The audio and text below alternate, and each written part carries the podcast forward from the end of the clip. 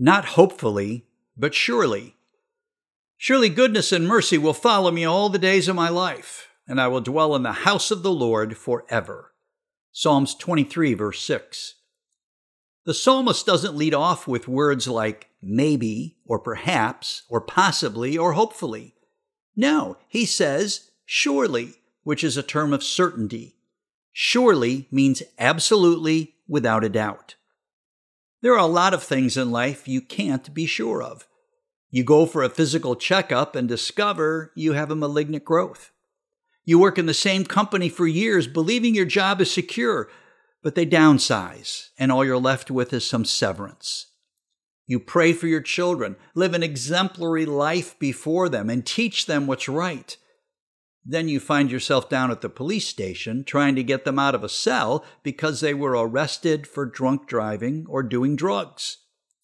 As a redeemed child of God, here are two things you can be sure of God's goodness and mercy.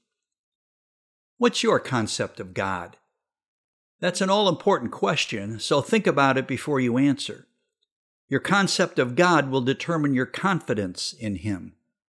David was far from perfect. Indeed, some of his antics would have made the front pages of the tabloids, but he never doubted God's goodness and mercy towards him. This I know, that God is for me. Psalm 56, verse 9. Jesus said, I will never leave you nor forsake you. Hebrews 13, verse 5. His goodness guarantees every need you have can be met and his mercy guarantees that every sin you commit can be forgiven. Just as sheepdogs drive strays back into the fold, so God's goodness and mercy will drive you back into his loving arms every time. We pray, Heavenly Father, thank you for your never ending goodness and mercy to a sinner like me. In Jesus' name, amen.